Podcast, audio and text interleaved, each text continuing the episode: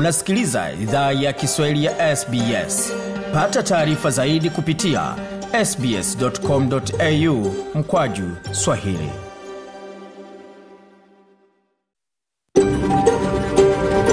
SBS, a world of difference. You're with SBS Swahili on mobile, online and on radio.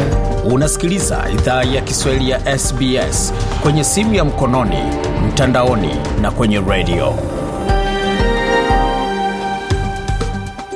Tungependa kuwashukuru wamiliki wa jadi wa ardhi tunaofanyia matangazo yetu. Kuanzia leo, idhaa ya Kiswahili inatoa heshima zake kwa Kamareg, watu wa taifa la Kulinga, kwa wazee wao wa sasa na wa zamani.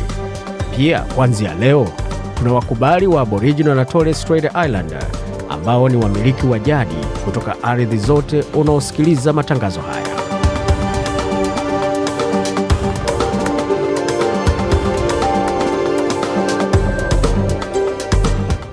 Jambo popote unapotusikizia hii ni idhaa kiswahili ya sbs ukiwa na migodi migerano katika studio za sbs tukiletea makala haya moja kwa moja pia kupitia ukurasa wetu wa facebook facebook.com kwa sbs swahili na wapo ungependa kuwatandikia kwa bara pepe anwani ni swahili.program@sbs.com.au, tukiwa na mengi ambayo lakini kwa sasa tuingie moja kwa moja katika swala zima la muktasari wa habari ambapo tutaletea mengine mengi zaidi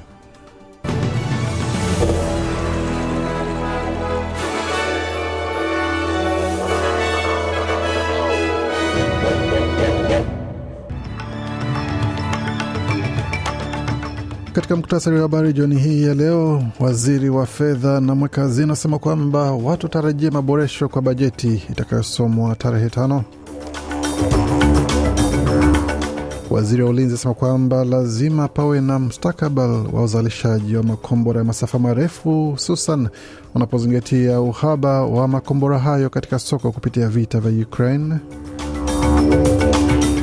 Suala la upatikanaji wa nyumba za bei nafuu kushuhudiwa na kushughulikiwa katika suala zima la bajeti itakayosomwa hivi karibuni. Mataifa yaendelea kuwaondoa raia wake kule Sudan ambako machafuko yaendelea kushuhudiwa.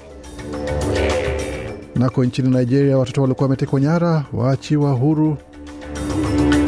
Wakati nchini Tanzania, shirika linalosimamia masuala ya mitihani linasema kwamba hamna swala la udanganyifu licha ya, ta, ya tang, matangazo yaliyoibuka hivi karibuni.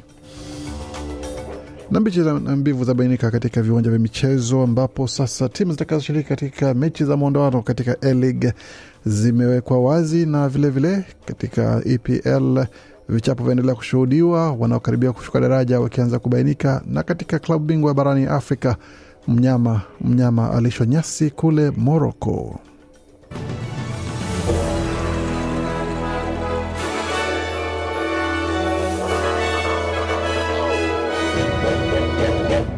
Wasikiza idhaa Kiswahili ya SBS ukiwa na migodi migerano, na hii hapa ni taarifa kamili ya habari kutoka studio zetu za SBS Radio. Waziri wa fedha Katy Gallagher amesema kwamba kutakuwa maboresho muhimu kwa mstari wa chini katika bajeti ya shirikisho, serikali ikipata mabilioni ya akiba. Senta Gallagher amesema kwamba wakati hela za akiba zilizopatwa katika ukaguzi wa matumizi wenye thamani ya mabilioni, takwimu ya mwisho inaweza kuwa ndogo kuliko bilioni 22 ambazo serikali ilipata katika bajeti ya Oktoba. I don't think we'll get to quite where we were in October. Uh, um, it'll be less than that. Anasema sidhani tutafika ambako tulikuwa Oktoba. Itakuwa chini ya hiyo, ila itakuwa muhimu. Tumekuwa tukisema kwa muda mrefu kuwa tutakuwa na maboresho muhimu kwa mstari wa chini kwa muda wa karibu, ila shinikizo linalokabili bajeti na kitu ambacho tumekuwa tukilenga kama waziri wa fedha na mweka hazina amekuwa akilenga katika nafasi yake ni matatizo ya muda mrefu ya kimundo yanayokabili bajeti.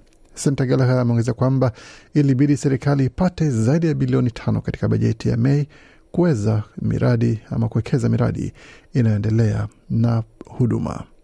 Na katika taarifa zingine ni kwamba waziri wa ulinzi Richard Marles amesema kwamba wazalishaji wa makombora ya masafa marefu nchini ni kipaumbele cha Australia. Tathmini ya mapitio ya mkakati wa ulinzi ilitolewa Jumatatu iliyopita mwaka tarehe 24 Aprili, ambako ilipata jeshi la ulinzi la Australia halifai kwa kusudi na ilitaka kukuza uwezo wa usahihi wa mashambulizi kwa masafa marefu. Bwana Miles ameeleza shirika la habari la ABC kwamba vita nchini Ukraine vimeunda uhaba wa makombora ya masafa marefu sokoni na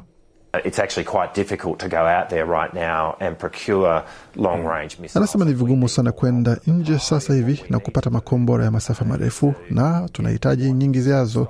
Kipaumbele cha tunachohitaji ni kupata akiba tunayoweza pata kwa sasa na kuingia katika uzalishaji wa makombora ya masafa marefu, alisisitiza waziri Miles.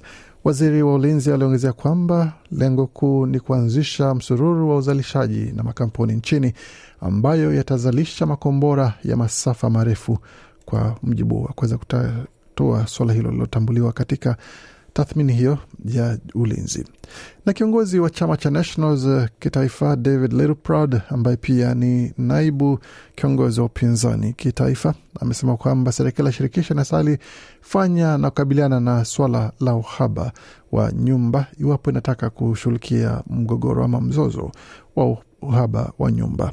Data za hivi karibuni zilizotolewa na hazina zinasema kwamba zaidi ya wahamiaji laki nne wanatarajiwa kupokewa nchini kufikia mwisho wa mwaka huu. Bwana Littleproud alieleza shirika la Channel 9, shirika la habari la 9 hapo kwamba watu hao watahitaji mahala pa kuishi na We need to increase supply, and there's going to be more pressure now that the government wants to bring in 600. amesema tunahitaji kuongeza utoaji na itakuwa shirikizo kubwa sana wakati serikali inatarajia kuleta wahamiaji wapya takriban laki sita elfu hamsini katika muda wa miaka miwili ijayo. Kwa hiyo ni muhimu sana tuweze kuongeza kasi kwa swala la upatikanaji, na nadhani kwamba tukiwa na tukifanya mazungumzo ya kina na ya ukweli wa Australia wanajua kwamba tunapoelekea ni kwamba katika sehemu ambapo tupo inakuwa ni katika mita mia sita kwa, kwa kila jengo, na vilevile vile, ni kitu ambacho taraji kwanza watu wataanza kuishi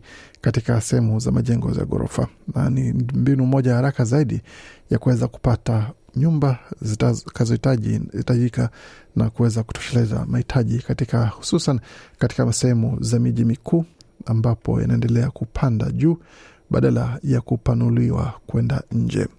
Katika taarifa za kimataifa ni kwamba wazazi wenye hofu na wanafunzi wa Kenya walioko katika chuo kikuu nchini Sudan wamekuwa wakifikia kwenye ofisi ya kaunti ya Wajir nchini Kenya wakati wakisubiri kwa habari kuhusu watoto wao waliokwama katika mji mkuu wa Sudan, Khartum. Serikali ya Kenya imewaondoa raia wake kutoka Sudan waliokumbwa na mzozo, lakini sitisho tete la mapigano ambalo limewekwa linafikia mwisho Jumapili usiku. Wazazi wa wanafunzi wa Kenya ambao walikwama nchini Sudan waliomba waliambia Nairobi kuharakisha mchakato wa kuwaondoa. Wanafunzi wengi ni kutokea kaunti ya Wajir. Wazazi wenye hofu hao wanaendelea kusubiri iwapo kutakuwa na suluhisho kwa swala hilo, wakati uh, sitisho tele la mapigano likiwa limewekwa kati ya pande zilizopigana nchini Sudan. Wazazi wengi walioko nchini Kenya wana wasiwasi mkubwa sana kuhusu usalama watoto wao, akiwemo Osman Muhammad aliyezungumza na vyombo vya habari na watoto 74 wameachiwa huru katika eneo la kaskazini magharibi mwa jimbo la Zamfara nchini Nigeria. Watoto hao ni kati ya jumla ya watoto na watu 80 waliotekwa nyara mapema mwezi huu na makundi ya watu wenye silaha. Hayo imefanyika baada ya makundi hayo kulipwa fidia. Wazazi na kiongozi wa kijiji cha Wazamai wamesema kwamba magenge ya watu wenye silaha yamekuwa yanawashambulia mamia wenyeji kote kaskazini magharibi mwa Nigeria katika miaka hivi karibuni, wakati ambapo wapiganaji wenye itikadi kali za kidini nao wakiendelea kufanya mashambulizi eneo la kaskazini mashariki. Wazazi wawili wamesema kila mmoja wao alilipa fidia ya naira elfu ishirini sawa na dola 43 na senti 50 na watoto hao walikuwa miongoni mwa walioachiwa. Wamesema kwamba watoto wao wanakabiliwa na utapia mlo. Wateka nyara nchini Nigeria mara nyingi huwazuia waathiriwa kwa miezi kadhaa misituni ikiwa hawajalipwa fidia. Tukilekea moja kwa moja hadi nchini Tanzania ambako jumla ya watahiniwa laki moja elfu sita mia tisa hamsini na tano wanatarajiwa kufanya mtihani wa kidato cha sita utakaofanyika kuanzia Mei mbili hadi ishirini na mbili mwaka huu. Mtihani huo utaenda sambamba na mtihani wa walimu utakaofanyika kati ya Mei mbili na kumi na sita mwaka kumradhi hadi Mei kumi na sita mwaka ambapo jumla ya watahaniwa elfu nane mia tisa na sita wamesajiliwa. Akitangaza kuhusu kuanza kwa mtihani hiyo leo Jumapili 30 mwaka 2023 kwa masaa ya Tanzania, katibu mtendaji wa baraza la mitihani Tanzania almaarufu NECTA, Daktari Said Ali Mohamed amesema kwamba maandalizi yote yamekamilika ikiwa ni pamoja na kusambazwa kwa mitihani husika katika vituo. Daktari Mohamed ametumia nafasi hiyo kuzitaka kamati za mitihani za mikoa na halmashauri kuhakikisha taratibu za uendeshaji mitihani ya taifa inazingatiwa ipaswavyo.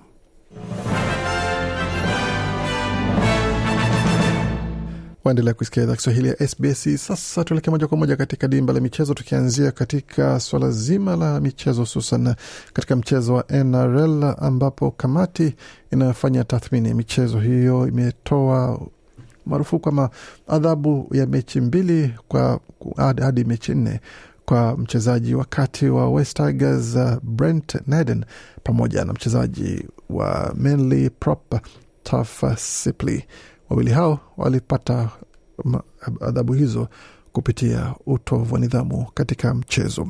Katika mchezo wa vikapu, Australia imejua ni nani ambaye atakabiliana nao katika kundi lao katika kombe la dunia la mchezo wa vikapu la FIBA ambayo inatarajiwa kuanza kule Japan, Indonesia na Ufilipino kati ya Agosti na Septemba.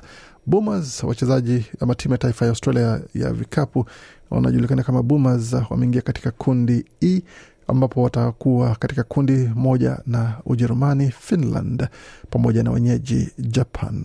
Safari hiyo inatarajiwa kuanza mechi ya kwanza ikianza tarehe 25 Agosti katika mji wa Okinawa dhidi ya Finland. Tukielekea moja kwa moja katika taarifa zingine ambazo zimekuweza kusikitisha kwa upande wa soka ni kwamba mwalimu ama mwamuzi wa mchezo wa soka wa New South Wales amepigwa makonde na mchezaji aliyekuwa amepigwa marufuku ya kucheza na kufikishwa hospitalini ambako imelazimika afanyiwe upasuaji. Mwamuzi huyo Koda Yagi ambaye ni maarufu katika jamii za Afrika, ambaye mara nyingi huwa ni mwamuzi katika mechi za jamii za Afrika jijini Sydney, amepatwa na tatizo hilo katika mechi aliokuwa akisimamia wikendi hii na wanaendelea kufanyiwa uchunguzi aliofanya shambuli hizo, ambayo pia tayari amefikishwa mahakamani wala nguvuni ukipenda. Tukielekea moja kwa moja katika soka hapa nchini ambapo mechi za mwisho wa msimu zilichezwa hapo jana na matokeo yalikuwa ni sawa hivi.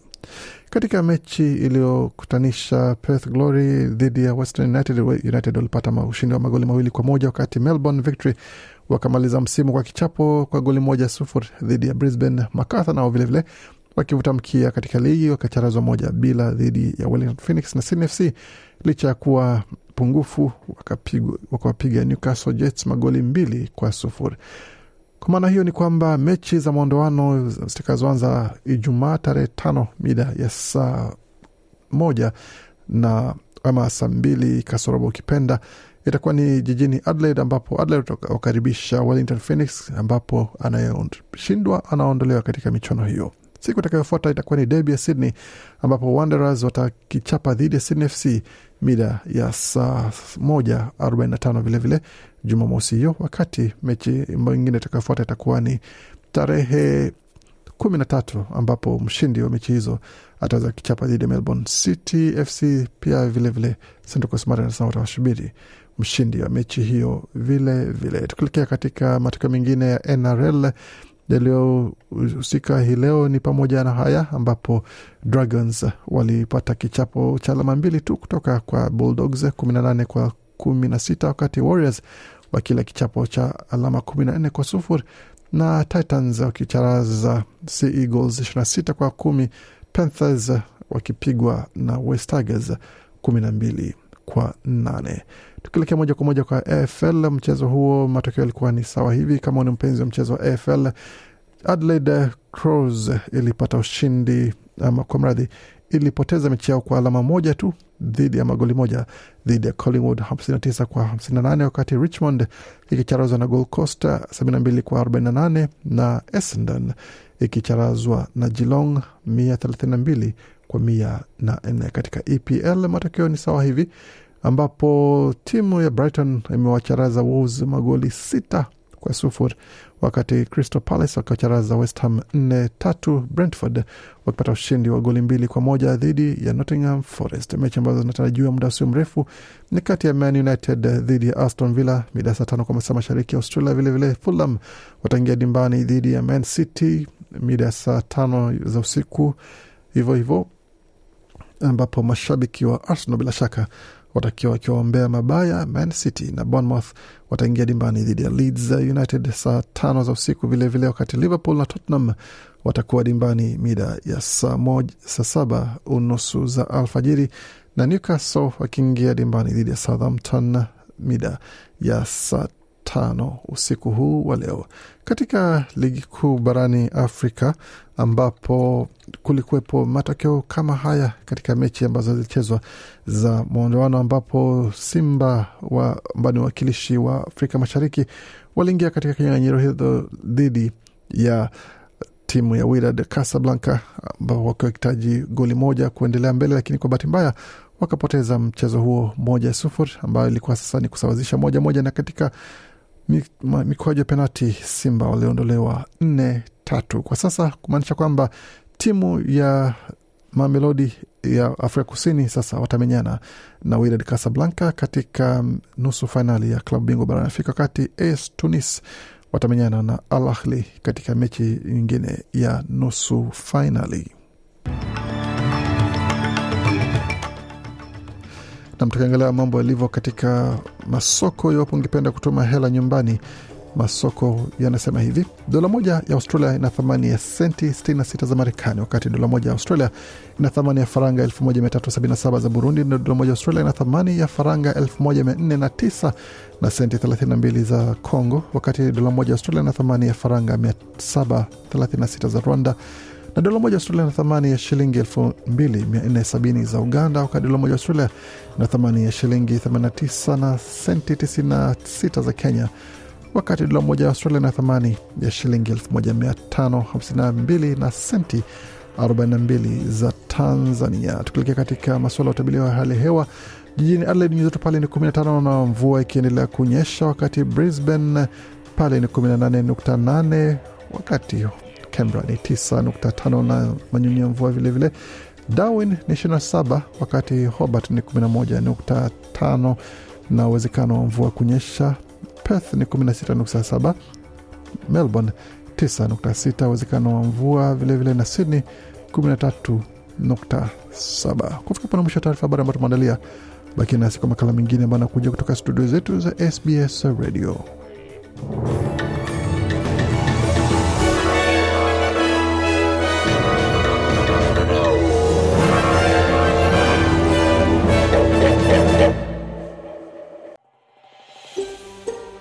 Unataka kusikiliza taarifa zingine kama hizi? Sikiliza zilizorekodiwa kwenye Apple, Google, Spotify au popote pale unapozipata.